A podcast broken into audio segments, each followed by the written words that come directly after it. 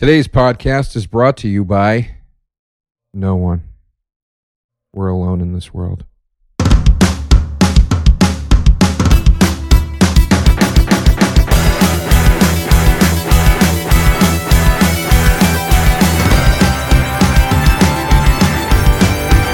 with Joe DeRosa. Welcome to the show. I am Joe DeRosa, the last guy ever to start a podcast.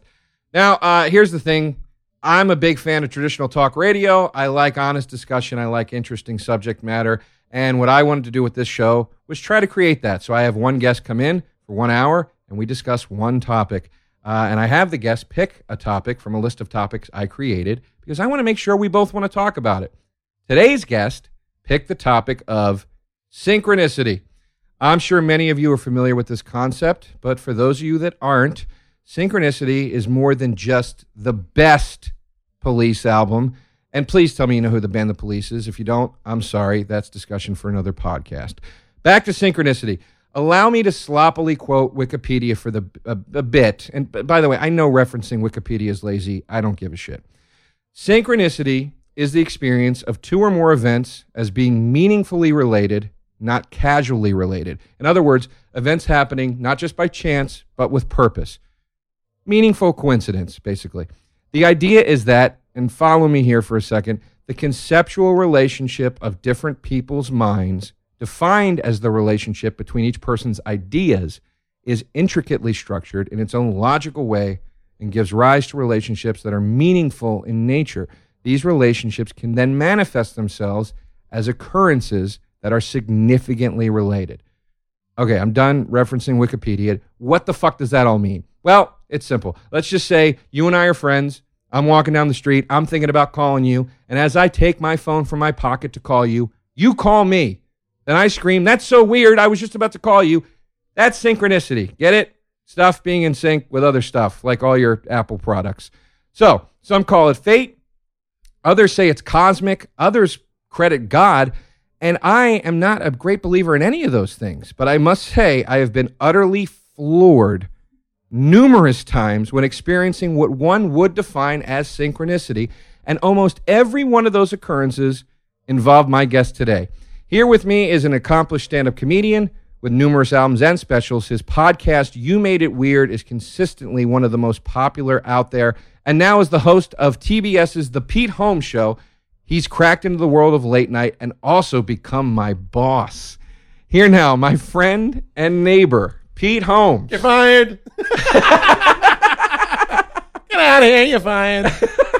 Roses, we've had a good number of synchronicities in our lives. I keep thinking about. I don't want to just jump right in, but apparently I do want to just jump right in. Jump right in, boy. Remember when I was in New York and we quote Glengarry Glen Ross endlessly all the time? We quote it, and I was walking by a sign that said Premier Properties, which is the property company in Glengarry Glen Ross that they work for. Yes. I take out my phone to take a picture and send it to you, right. And you called me while I was doing that. Yes. Like, so one of the fun things about having your phone be your camera is that moment. It can be interrupted. I'm holding up the camera to be like, Roses will like this. And you called exactly at that moment.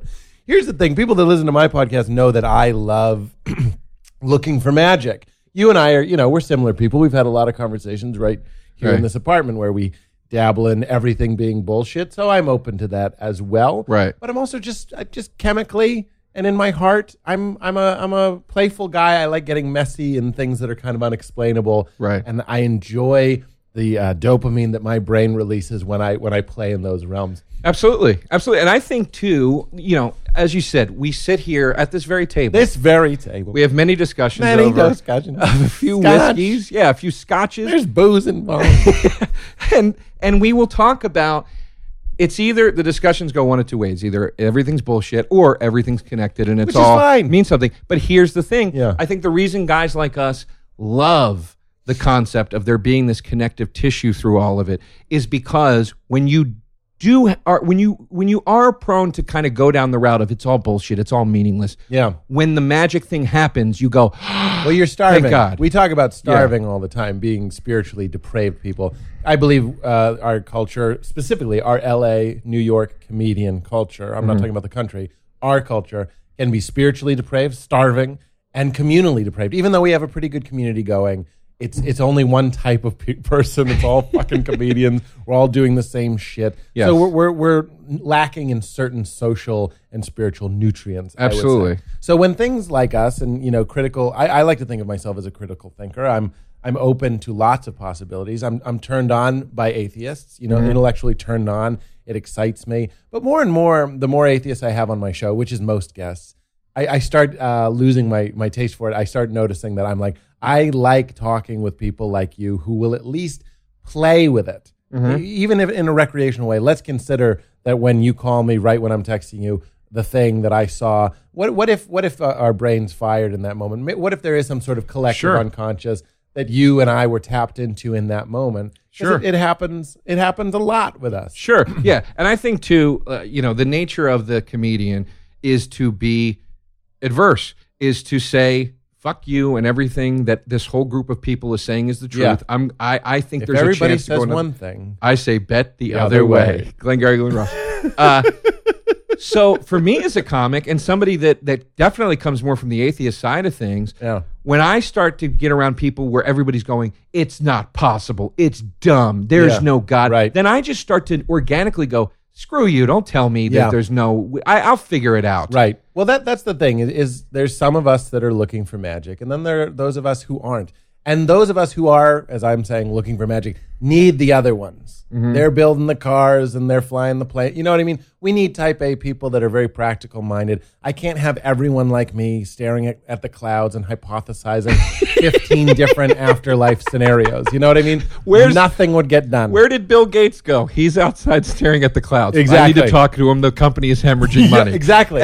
We need some people to do things, and we need science, and I'm completely open. As a caveat, I just want to say everything I'm saying, I'm open to it being incorrect. But knowing that we were going to talk about serendipities, here's my thought on serendipities. It's interesting to me. Mm-hmm. When you're in love, you have more serendipities. At least in my experience, when I am head over heels for a girl, suddenly, and I think a lot of people can relate to this, you start seeing the things you were discussing, the things that you were feeling, and the things that you were sharing start popping up everywhere. Granted, there's an explanation for that kind of phenomenon. You buy a Volkswagen bug, suddenly you start seeing them everywhere. Sure. Why? Because you woke up to the idea that Volkswagen bugs are a thing. Right. So I'm open to the idea that this is just something we're waking up to. But I would say that, so when you're in love, and love is a great thing, the example I've said on stage before is it can be very little. We're we were just talking about pens, and I found a pen. Yeah, right, you know what I mean? Right, but it feels profound. But I'm thinking of a specific one. A girlfriend of mine who you actually met, I remember I kept thinking that dating her was like dating a sports car. And I was I don't know if I can date a sports car. She was she just had more horsepower than any woman I had ever dated before. Too much room. She had a lot of room. She was a fucking roomer, which was great. But I remember being I don't know if I can drive a sports car. I don't know if I'm a sports car guy. Right. Then we just started dating. We're dating in the middle, and I'm noticing all these serendipities, really crazy serendipities. It could be the Volkswagen bug thing, but they're meaningful to me. Then I go on the road and I rent a car at Enterprise. I always use Enterprise. I don't mean to plug Enterprise. In fact, they're kind of a pain in the ass. They really go over the top with that customer service. Fucking take it easy. You know what I mean? You're not selling me the car, Junior. Just give me the insurance and let me get out of here. I like how you're even bringing your duality to the Enterprise rent-a-car situation. I'm not saying I go one way or the other at Enterprise. I just don't want you to think I'm plugging them. They're a fine company. I know you're not plugging Enterprise Rent-A-Car. Oh, I'm referring to the people listening. Oh, they're okay. Holmes has a deal with Enterprise. But that being said, fuck Budget. I mean, their Budget Rent-A-Car is just I'm just kidding. So I go to a major city, and the Enterprise at the airport, consulting my map, I see you live near the airport. Glengarry Glen Ross. Because I drove here in an Enterprise. I drove here in an $80,000 a week Enterprise. That's an expensive renter. I reserved a regular car, intermediate car, whatever. Yeah. The only car they had was a Ford Mustang. I didn't even know Enterprises had Ford Mustangs. Yeah. And I got in the car. Of course, I text the girl a picture. I don't know if I explained exactly why it was so meaningful to me. And this is funny. That girl ended up being quite a bit too much horsepower for me. Too much torque for me. We did enjoy torquing each other, though. Okay, we're having a fun time. I got in that car, okay, and I'm Clark Griswold. I'm supposed to be in like a wood-paneled station wagon. Yeah. But suddenly I'm in an orange, like a Dukes of Hazzard colored. It had everything but the Confederate flag. And let me just say one thing here. Please. This is one of the things I like about you so much is you're not Clark Griswold, and here's why. Clark Griswold believed he was supposed to be in the Mustang and was pissed about the wood panel station. It's like, no, that is the car that was built for you. Yeah, that's you as a car. Yeah. Own it. Yeah. You're right. I am trying to just be true to myself. I feel like the guy that Clark didn't want to be is the guy that I kind of am. Right. But, we all have those, I love those movies. Anyway, I wish they were remaking them with me so badly. Ed Helms. They're doing it with Ed Helms. I know, but I'm excited. I'm excited to see you too, and I love Ed Helms, but I'm just like, he took my dream job. Anyway. And then I had to go do my other job. Ed Helms also took my dream job. What's that? They're remaking Naked Gun with Ed Helms. They are not. And I wanted to do, it was always my dream movie idea to do a movie called Naked Gun -1 that starred Leslie Nielsen, and it was a prequel to the Naked Gun series, but the only difference with all the actors was their hair was dyed black. They were still the same age. So funny. And I was like, they got to do it. And then Leslie Nielsen died, and now they're doing Naked Gun. They could still do -1 and put in the past. It would keep going with that whole changing the number. Yeah. So anyway, go ahead. I get in that car, the girl. So I get in the girl. I get in the car, girl. You know what I mean? And I'm like, I can do this. It's the same parallel. It's like a bad movie. Like, I get it. Mm-hmm. This is how he feels about the girl. So I start driving just out. I haven't even left, like, what would be territorially known as the airport. Right. Somebody in a car next to me starts honking and pointing at me. And I'm like, oh, yeah, this is what happens when you're with a hot broad. A lot of people stare at your girlfriend. And when you drive a Mustang, a lot of people honk and point at you. So I gave him, like, a wave. Like, yeah, I know. You know what I mean? Like, I should have had my sunglasses on the beak of my nose and like a cigarette and just been like, yeah, pal, I'm where you want to be. I love that it didn't even cross your mind. Maybe they're honking because they recognize me. No, it's all about, I'm in a fancy car. It's the car. and then he gave me like, no, he's like, no. Somehow he communicated this non-verbally, through two closed windows, his and mine. And like, no, I'm not saying hello or nice car, but he also put thumbs up like, yeah, nice car, asshole. Right. Like, he somehow conveyed facially and with his hand, yeah, you got a nice car. Right. And I can see the UPC symbol on the side, so we all know it's a rental. Right. But he goes like, yeah, your trunk is open. Like, my trunk was open and flapping. I was driving around with it, like, opening and closing, and I didn't even realize it. And I was like, oh. Couldn't handle the girl either. You know what I mean? Like, her trunk was also open in quite a few ways. That does not sound right. We didn't have anal sex. I love the visual of the flapping trunk because it does look similar to like a big goofy guy's flapping mouth. Like, as he's falling, got to I'm in a sports car. God, I couldn't handle that car. That's so incredible. Now, well, here's the thing. Yeah. Given our theme today, do you think that maybe the universe, we always talk about the universe. I know. And we think that it happens all the time with us. It does. And we think that these little in sync moments or whatever are a result of the universe, connectivity, whatever you want to call it. Do you think that also, that moment could have been the universe stepping in and saying, Pete, you're in a bad situation. Yeah. Here is a literal, almost red flag of a flapping trunk. It's an orange flag. Yeah. Get out.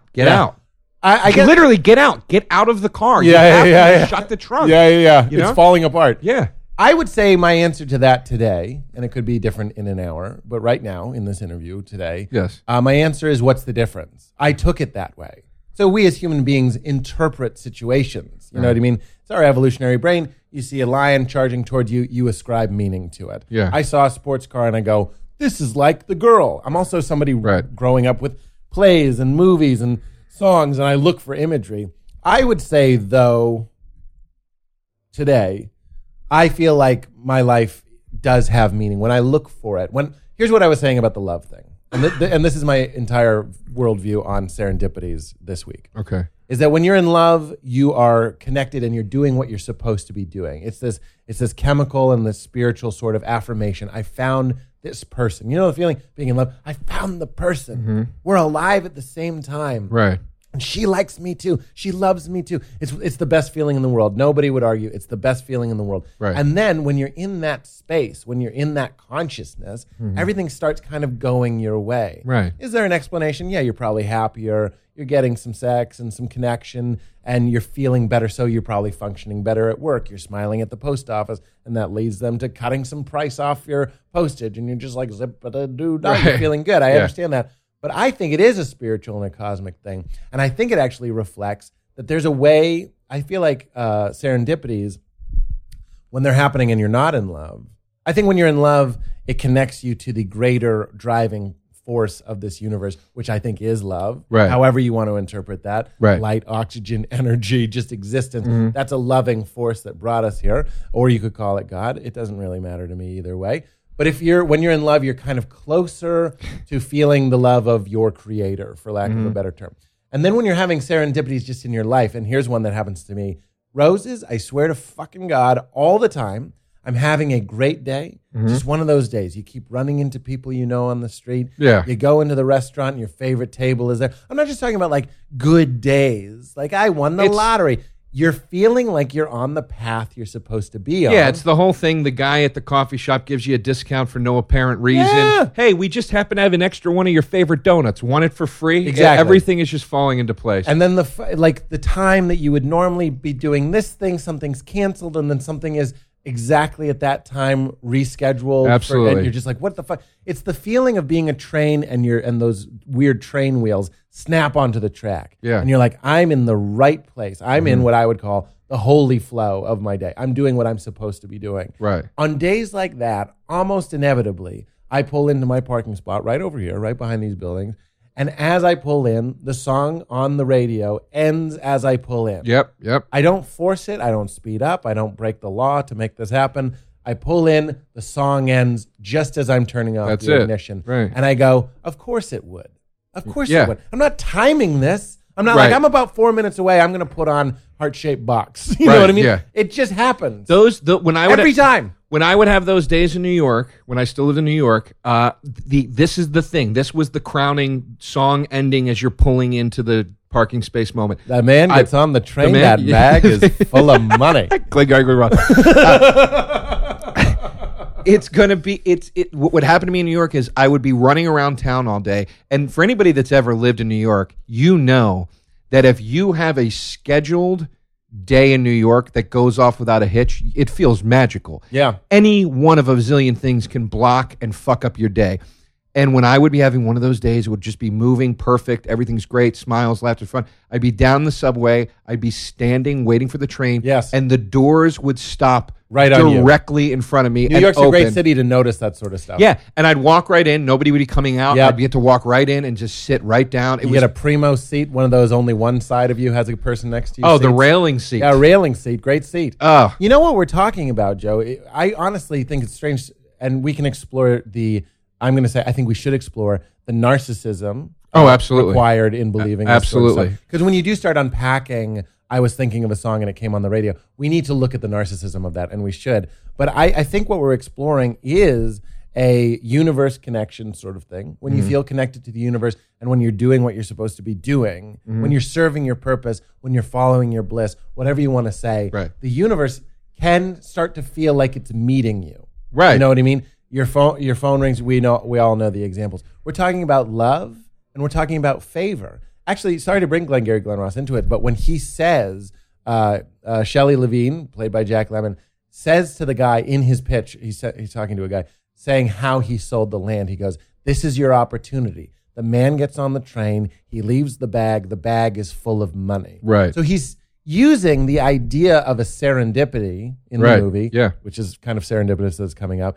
as a sales pitch. Absolutely. Because when serendipitous things are happening, I think we inherently associate that with God's love. Absolutely. Good luck. Absolutely. Favor. Yeah. And I would argue that those things, when you're doing what you're supposed to be doing, increase, and they can be seen as signs. On days when I'm just like going to go to my apartment and drink alone, the song is starting as I pull into my spot. Do you understand? Yeah. And I even acknowledge that too. I'm like, it's not one of those days. The key goes off as they're about to launch into the chorus of Working for the Weekend by Loverboy. It's like the worst time to turn the car off. It goes the other way. Yeah, it's interesting. I'm glad you brought up the narcissistic thing because this is what we really have to challenge. Yeah, that's the balance. That's the balance of all this. It's narcissism versus the cosmic whatever. And you want to be able to be the guy that is aware of these things, that experiences them, that's open to them, but you also don't want to end up being Jim Carrey in the movie number 23, where you're walking around sweaty going, it all means something. Yeah. And everybody's going, dude, relax, man. Jesus Christ. Yeah. You know? So it's a tricky balance. It is a tricky balance. Well, we're talking about because, okay, that's what we need to unpack with the narcissism. Right. When I think, and this happens to me a lot, I have my iPod on and it's on shuffle, and I think about a song. Right. In fact, our friend Pat Walsh told me that he's a huge music guy, and he had his entire iPod on shuffle. Did he tell you this story? He didn't. Can I tell you one quick thing about Pat Walsh? Please. Very fast. The other night, I'm in my office. It's about 11:45. I'm in my shirt sleeves. By the way, anytime Pete or me says something, the other one laughs and it doesn't make sense, it's Glengarry Glen Ross. So I don't have to keep saying it. So I'm in my office. Uh-huh. It's about 11:45 at night. He texts me, Joe, I'm in your neighborhood. I just got out of a movie. Want to meet for a drink, or is it too late? I said, Pat, it's not too late, but I'm not feeling too well right now. I think I'm just going to go to bed. What movie? He writes Wolf of Wall Street. I go, Jesus Christ, Pat, I swear to God, I drove by that theater today. I saw it was playing there, and I was going to text you to see if you wanted to go see that with me tonight. Yeah. Because it was in my neighborhood. And here's why that's significant to the listener. I don't know Pat that well. Yeah. The same thing happened. See, as you're saying that, I'm like, do you see a lot of movies with Pat? But you don't. I don't. I've never even hung out with Pat outside of a group. Yeah. The other time that happened with Pat and I was on Christmas. I texted him Merry Christmas, and he wrote back, Joe, it's Kismet. I swear to God, I don't send Christmas texts, but I saw your name in my contacts today, and you were the one guy I was going to send it to. Yeah. It's weird. But, okay, so my interpretation, before we get to how it might be flawed, is that, okay, here's Pat. I introduce you to a special person. Right. You know what I mean? You're supposed to be friends. You guys get along very well. Creatively similar, this, that, and the other. So it only makes sense that you would lodge in each other's brains and then like forge this thing and then have this sort of stuff kind of affirm that. Right. Whether or not that is maybe solely biological. You're a new friend. You're new to town. Right. I don't know. Right. I don't know. So the narcissism, so Pat actually has this great story, and he can tell it better than me, but he was like, he's got his iPod. He's got 50,000 songs on his iPod. It's on shuffle. He, I don't know the songs, but he's on the 101, and a song comes on his iPod that references the 101. Right. Then he gets on the 405, and there's another song. So that's when he started being like, what the fuck? Jesus. It plays a song that references the 405. Right there, that's a pretty good story. Then he says he gets home. It's still playing. He's still got his iPod going. He pours a glass of red wine, and red wine comes out. It's one of those moments where you look around and you think you're being pranked. You know what I mean? And again, the human brain, it's a special thing for especially us as mammals. We look for meaning. We ascribe meaning. We look at that and we go, that means something. There's a God, and religions have been built on less interesting phenomena. Sure. But, you know, I'm here to say that, for better or worse, I'm with that. But let's explore that.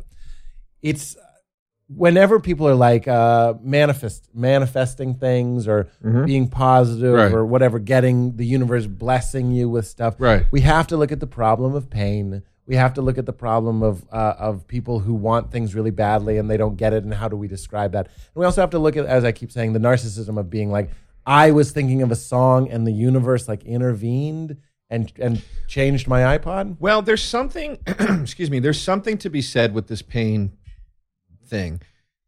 You're very right. There are people that want things. Right. You're absolutely right. There are the people that want things terribly. Now, let's just, for the sake of this debate or discussion, whatever you want to call it, alleviate the concept that there are people that need things that don't have the things they need. I understand that there are people that are hungry and need clothing, and those are terrible, horrible realities. But that's not what I'm referring to in this. I'm talking about people that want things that they don't need, they want. Yeah. And I think it's been proven time and time again on a personal level for either of us or people we know, whatever, when you want the thing. It's the movie The Prestige when Tesla says to Hugh Jackman's character, obsession is a young man's game. It will destroy you. Mm. When you want it so bad, when I have to have the thing, I have to have the thing, you don't ever get the thing. Yeah. When you put it away and say, I don't give a shit, yeah, then you get everything. And how many times have you heard a comic complain about that? That fucking guy, he doesn't even try. Yeah. He doesn't do shit. He got a goddamn TV show now. Jesus Christ. You know, like, it's the guy that doesn't care, that doesn't put the stress on it, that gets the promotion. Well, this is the thing. This, when we're talking about serendipities, we really are talking about flow. Yeah. And we're looking at serendipities being indicators that you're in the holy flow, in the right flow. That's what I believe in. And the holy flow is, you know, if you want to talk about flow in a literal sense, like water, you have to go with the tide. And when you hit a rock, you just move around it. Exactly. But those people, I call that comedy cancer. I've said that many times on my show. The people that just can't stop harping on what they're not getting. Right. But you know, I actually just, you know, I hear examples of meetings that just, you keep rescheduling it. You keep missing each other. Don't force it. Let it go. Sometimes that's like the perfect timing for those things. I'm sure I could think of 50 examples of things being like that. I remember one of the, like, because I am a guy that's more prone than you are to get hung up on something and go, God damn it. And I've worked very hard over the years to get away from that. But sometimes it does get the best of me. Your insecurities well up and whatever. And I remember when I first started to do the downtown rooms in New York, not first started, but when I was really starting to crack into like some of the bigger New York downtown shows, like Sweet and those other people would know them as alt rooms. Yeah, the alt rooms. I like that you call them downtown. Yeah, the sort of staple shows that I kind of felt like, will I be accepted? I won't be accepted, and all your bullshit's fucking with you. I remember the like second or first time I did Sweet, I went in and I just said, I'm not going to care about that anymore. I'm just going to be me, and I'm just going to have fun. And that was the night that a producer from This American Life approached me and said, I'd like to interview you for a story. And I thought to myself, my God, the second I let go of the fear of this thing, I understand, like one of the ultimate flagship things from this scene, this radio show that's adored, was like, hey, you're good enough. We like you. Yeah. And it never would have happened had I gone in there and said, I have to figure it out and I've got to change this and whatever. Right. So that flow thing is so important. It's little indications. I don't know if I already said this, but I was trying to relate relational love being a reflection of our love to the universe or to God. Right. And then when you get these serendipities, they're little indications that the universe is also in love with you. It's in love with what you're doing in that moment. Right. You want to talk about career serendipities, I'll talk your dick off. You know what I mean? Like, it's already off, fell off. I love this one. I'm so sorry. I hope this is okay to tell these stories, but like I was in New York. I had been there for maybe a month, 2 months. I really wanted to... You're talking about when you first moved to New York. No, I had been there for 6 months. I'd been there for 6 months. And in the beginning of comedy. Yeah. You're not saying like you went back and visited from LA. You're saying when you first moved to New York. I'd been doing comedy for 3 years. I got you. And then I moved to New York. Then I was there for 6 months. And then I had just started because of my dear friend. I can rewind the story as far as you like, because Jessi Klein seeing me and getting me on Best Week Ever was another serendipity. Sure. I'm going to tell you, because I did a show at UCB. The first time I got in at UCB, it took a long time. How long? A long time. A long time to get there. And then Nick Kroll was there. Mm-hmm. That right there is just like, what? Because the show that I wanted to do the most was a show that he hosted with Jessi Klein. I don't mean to sound so Machiavellian, but I wanted Nick to see me, and I wanted Jessi Klein to see me, because Jessi Klein was an executive at Comedy Central at the time. Yes. And I wanted to be on Premium Blend. These were very specific goals. That is what I wanted very badly. Not in a crazy way, and I wasn't being really deliberate or snaky. No, it's a goal. It's I wasn't really networking. I was letting my career network for me. I wanted to do that show and let the act speak for itself, sort of thing. So Nick was at the show. The one time I finally got in, Nick happened to be there. Nick happened to watch me. How preposterous is that? Right. Who watches what? Right. He watched me. He books me on his show. I do his show. He's not there. Jessi Klein is. Right. Okay. That's another serendipity. I do well. Jessi says I should do Best Week Ever and I should do Premium Blend. She helps plug me in. you know, of course, there are auditions and tapes involved, but she says you should submit. And I do, and I get it. Then I start doing Best Week Ever. And then around the same time, this guy named Avi Gilbert, who I'm still very grateful to, he showed an early... Avi and I started in comedy together. Is that right? Avi, Three Arts Avi. Yeah. Yeah, we started at the open mic at the Laugh House in Philly. Avi did stand-up? For a few months. We started at the open mic in Philly together. Oh, my God. And then he disappeared, and I didn't know where he went. And then I went to New York, and I ran into him. And he goes, I'm an agent now. Yeah. I said, I'm a comic now. Yeah, yeah, yeah. And that's... We've been... friends ever since, based on that, yeah. Well, Avi was one of the first people to show me any sort of interest or whatever, and he was very kind. And then he said, I've looked back on this many times, something that people, agents, managers say that they don't necessarily mean, which is come by the office sometime. Sure. Who does that? Nobody does that. I would never do that. But I had so little going on. I was walking around. I had just done an audition or something. I realized I was very close to his office. Right. Consulting my map, I saw that I was very close to his office. I took out his card, which I still had on me, and I called the number. I said, Avi, I'm right by your office. Can I pop in? And he said, yes. Then I go up, and I meet with Avi for a minute. This is back when he was with a company called Relevant Entertainment with Rick Dorfman. I remember. And Mike Berkowitz. Now, yeah. Mike is one of the biggest comedy booking agents around. Yeah. He goes, you should go meet Mike Berkowitz. Now, keep in mind, I had just started doing a show called Best Week Ever on VH1. I walk into Mike Berkowitz's office. This doesn't sound real.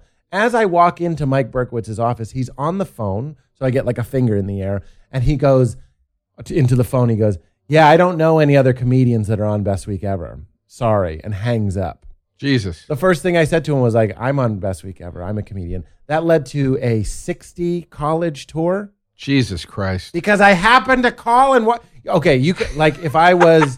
If this was 1930, I'd be like, what's that? That's Drive. Yeah. No, that's good fucking luck. But that is not, I don't deserve the credit for that. That is holy flow. Well, I was supposed. I hate terms like blessed and stuff, but I'm so fortunate that I met Avi when I did, that I got his card when I did, that I called him on the day that I did, that I walked into that office when I did. That is how I lived for 2 years. Well, Holmes, let's talk about this. Roses! Let's talk about this. You bring up Jessi Klein in this story. Yeah. I'll tell you a story that has to do with you and me. When I was in New York still, and you were still living in New York, we had become friends early on at the Boston Comedy Club, and then we didn't see each other for years. For years. I got to a point where I was becoming a little, I guess, you know, melancholy maybe would be the right word, with the club scene.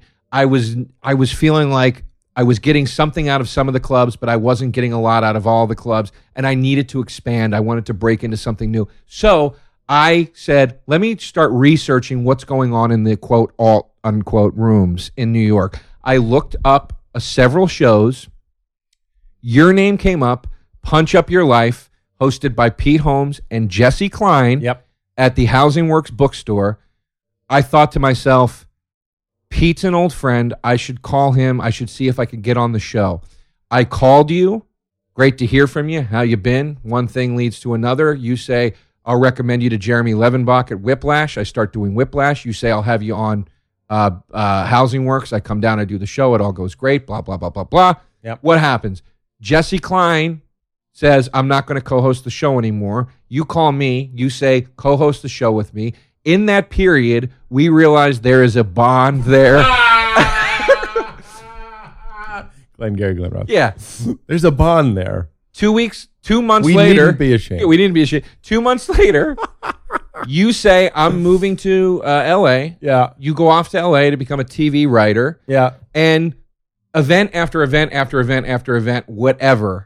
Where do we end up? You have a TV show on TBS, and And then you came out to visit, and I didn't hire you in the first run. No. It was a weird oversight. I'm not apologizing. I'm just saying it was a weird oversight. Because let me tell you something, Joe. I'm going to tell you something. I'm trying to live where the juice is, and the juice is in serendipities. The juice is in coincidences. Yes. The juice is what are we really saying, is being present. Right. Understand? Allowing things to happen. That's why when you go out with a girl and you've never had sex before and everything clicks, and then you have sex. It's so wonderful. And then when you like see them again, it can lose some of that magic because now you're just manufacturing what you did before. Right. I believe in the juice of that first night, and I'm looking for a life like that first night. Absolutely. So how do I book my podcast? I run into people. I've never, I very, very rarely look at a list of names and be like, who should I get on my podcast? I tell you what does happen. I run into fucking, you know, Bob Odenkirk. And then I didn't ask him to do it, but like, I believe in surrendering to the flow. Right. I'm in the river, baby. Right. And I'm going to wait for little fishes to come and bite my feet. So I'm on the show. I'm doing a TV show. My good friend Roses, whom I'm always happy to see. Yeah. I always love seeing you. Yeah, I know. I really mean that. But what's so weird is maybe by fault of like being in the moment, maybe I'm up my own ass. Sometimes I'm not as thoughtful as I need to be. When I'm doing the hiring, again, I'm not apologizing. When I'm doing the hiring, maybe I didn't think of my old buddy Roses, partly because you're in New York. Mm-hmm. You know what I mean? Mm-hmm. But here you are in LA. You're telling me we're having these conversations where you're like, I think I want to move to LA. It's fine. And all that stuff. That's the Pete Holmes impression of me, by the way. That's fine. So then you're in my life. Right. You're staying at my place. We're hanging out. Right. Then I'm in my office at work. Nick Bernstein comes and says, we have the budget for another writer. I go, Joe DeRosa. Right. And then I call Joe DeRosa, and then you came and became like the sort of person that you're just like, I don't know, don't tell your fucking agents and use this as, you never would, I'm joking, as leverage against me. It's one of those things that we couldn't have done it without you. You know what I mean? Thank you. We're like, we always had a term, I was like, we got to drag this through the roses, which means let Joe have a crack at it. I got that text from you, by the way, and I'm not gloating or stroking myself here. It meant so much to me. I was in... I texted you to say we were hiring you? No. You called me to say you were hiring me, which was one of the best calls I ever got because you said, I have bad news. And I said, don't worry about it. If you can't hire me, I don't care. And you went, no. And I go, Pete, I get it. It's fine. Yeah. No. Pete, I get it. And you go, no, Roses, I have bad news. You got to cancel your road dates. We're hiring you. Yeah. And, like, and then you started laughing like that. Yeah. You go, sorry, it was a bit. I did a bit. I shouldn't have done the bit. I'm glad I did the bit. Yeah, it was funny. It was hilarious. It was great. But you texted me, Holmes, I swear to God, it was my first week on the show. I was having fun. But it was still new territory for me. Yeah, you were the new guy. I was the new guy. Everybody there was set up. In fact, when I first came in, I had to wait a couple days to get a desk. Yeah, and stuff. No desk. We had a little bit of a rhythm going. Here comes Joe. And I did do a speech. I came in and I was like, wonderful. This is Joe. This is my son with who I am well pleased. Biblical reference. Yeah, it was wonderful. Everybody was so accepting. Yeah. But you're still, at the end of the day, getting dropped into this rhythmic pool that's already on its thing. So you have your moments of like, am I doing okay? Am I doing it right? Yeah. Whatever. And I was sitting in my car applying for this apartment that we're sitting in. I was filling out the application for this apartment in my car down the street at the AutoZone. Yep. And it's 9:00 one night after work, and I'm feverishly filling it out. And I'm writing the Pete Holmes Show as my employer. Yeah, weird. I start thinking like, I'm doing good. I'm doing okay at the job. It's only the third day, but I think I'm doing okay. And you texted me. Wow, you're signing? You signed the deal. You texted me, and I swear to God, the text was, Roses was talking to Nick Bernstein in the postmortem today, and we both agree we don't know how we tried doing this without you. And it was like, and then I texted you back. And I went, picture of the contract. Yeah, Holmes, that means the world to me. Thank you. Look what I was doing right when you texted. So, I mean, you want to talk about things just like, lining up. You know? See, I'm with you. I'm a little bit afraid of internet ridicule, but who gives a shit? I believe in that sort of stuff. I believe there is a cosmic timing. Why did I text you at that moment? Do I have a connection to you? Do I have a connection? Are we connected? Right. I think so. You can very easily convince me of some sort of collective unconscious that we're all tapping into and borrowing from at all times. So in that moment, I'm feeling a fondness for you and I act on it. But that's the thing. It's the acting is the thing. You feel something and you act on it. I feel like I should be a stand-up comedian. I act on it. You know what I mean? Right. And that doesn't mean I didn't face any hardships. It wasn't all just wholly flowing all the way to the top. Sure. But you always felt like you were doing the right thing. Right. There's some dark nights of the soul where you're like, what the fuck am I doing? Everybody has that. But in general, you feel like you're in the river and you're moving with the river. I equate it to, I think it's like being in a platoon. It's like being the drill sergeant of your own platoon. Yeah. You know, you're going to have those dark nights in the bush. Yeah. Where you're getting shot at and you're like, holy Christ, I've picked a, this is questionable. Yep. But at the end of the day, you go, I put my fucking boots on every morning because I'm supposed to be a goddamn drill sergeant. Yeah. That's what I'm meant to. It's like being a cop. And you make the calls. Or a fireman or whatever. You're going to have those danger days, those horribly scary, frightening, whatever moments. But you just say, this is what I'm meant to do, man. Like, yeah. It doesn't, even though you're having a bad day, doesn't mean you're like, oh, I fucked up. No, but no. But that's the thing is so many people, I feel like, are trying to put a square peg into a round hole. They're trying to force things. Absolutely. They're trying to achieve sometimes a type of success or a type of prestige again, yeah. That they think they're supposed to have, as opposed to what they're actually supposed to have. You right. can't. We have a hard time getting that shit out of our water, filtering it out of our true purpose. Right. You go like, oh, I'm supposed to be rich. Says who? Or I'm supposed to be famous. Or I'm supposed to be a dancer. Or I'm maybe you're supposed to have a regular job, straight quote unquote a straight job. Right. And then at night, you fucking create Calvin and Hobbes. You know what I mean? Right. Or whatever it is. But Calvin and Hobbes is even too fancy. I'm just saying there's a thing. There's a blueprint on your soul, if there is such a thing, that you can be in honor of and in service of. And that feeling of pulling into your driveway and the song is ending and these little tidbits that you're going like, this is the right thing. The one time that I went to a party in New York, I meet an agent. You know what I mean? Like these little indications. Right. Then once you start acknowledging that, and I think we've gotten to this place here, is Joe comes into my life, I hire Joe. I could spend more time crunching, making T graphs and crunching things and being like pros and cons and what's the kind of voice we need. Right. Or I can just listen to my spirit and go, oh, I've been knowing we need a stand-up. I've been knowing we need somebody that's a little bit more ranty, somebody that's a little bit saltier to my sweet, because you know how salty I can be, but we have a lot of the sweet helpers. Now we need some salt helpers. Right. And then it's still happening. I don't want to get too ahead of myself, so I'll be esoteric here. But I did a show recently, and I barely do shows lately. I've been touring a little bit, but I mean like in town. Right.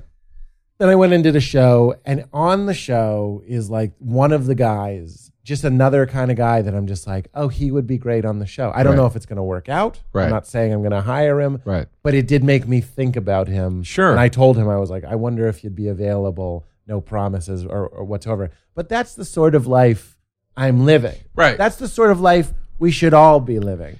And when we're at our best, we're open to things.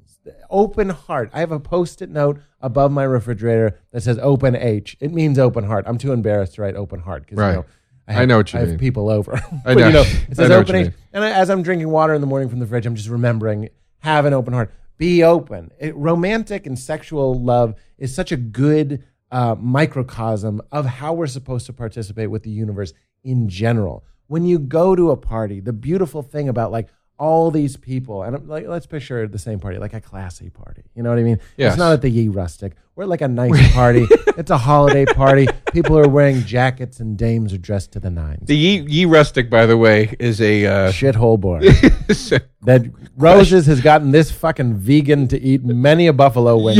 Yeah. In that bar, Pete. If I can just squeeze in one of our inside jokes, Pete is a guy that is strictly vegan until he has one beer. and then a great joke when he goes, guy's eating seeds all day until he gets one beer in him. It's true. Pete has a drink of something, and it's just like, let me tear the flesh from the bone. Yep. I'll eat the bone. It's fucked up. For me. Anyway, that's not always true. It's pretty true. Anyway, we're at the classy party. Yes. What is happening on a good night? And again, looking at this as a microcosm of how we are to interact with the world. If you're being present and you meet somebody and you're paying attention, we're not expending our resources alone in a cave looking at pornography, and we're not just like fucking holding ourselves off and putting up cobblestones until we're inside of a turret that you can barely get any light in. You're outdoors, you're in a scene, you're paying attention, you're smelling, you're seeing, you're winking, you're flirting, you're connecting, Right. You're paying attention. Yeah. You're sending, you're receiving. Right. They're receiving, you're sending. It's a wonderful thing. And something happens, something clicks. And that's why fucking is a spiritual thing. It's a godly thing. I honestly believe it's like church. It's good. We've also had our darker experiences. Of course. But here's when it's the right thing. In this party experience. Here's the thing. That's a serendipity. Absolutely. That you can put your dick in. This has been Joe DeRosa. One topic, one guest, 1 hour on the No Network Network. There's no network. There's no network. This podcast today started with me saying this podcast was brought to you by me because we're alone in this world. As we then launch into a whole thing about serendipity and synchronicity. Funny. Yeah, but anyway, that's fun too. But here's what I like about what you just said. You talk about the godly experience of sex, and it is when it's good, it's wonderful. It's the ultimate in sync. It's the ultimate. It's plugging the phone into the computer and iPhoto opening up and go, I know what to do. I know what you need me to do with this phone right now. Yeah. And when it's bad, I really think that's why it's such a betrayal. It's a betrayal. And that's why falling out of love is also a betrayal. Synchronicity is just being, again, love and favor. And when you fall out of love, when you're heartbroken, that's when nothing clicks. And that's when no one is reading the book you're reading. And the parking spot is not even available. There's a dead body in your parking spot. Some other guy's dick is in the parking spot. Exactly. Yeah, and it's raining on only you. And you know what I mean? Those are reflections of our heart. And those are both instances of whether or not it's literally or scientifically true. Those are instances both where it feels like our condition and our consciousness is affecting our environment. Well, here's what I'm taking away from this discussion so far. 1 hour, one topic. Welcome to 111, one topic, 1 hour, one guest, 111 with Joe DeRosa. I'm seeing ones everywhere since I started this podcast. Here's my take on so far, at least. I think basically what we're getting at here is maybe it's not a magical thing at all. Maybe it's when you let the flow carry you, when you go with the tide, it works. And when you don't, it doesn't. You know, with the sex thing, for instance, we talked about bad sex and the betrayal.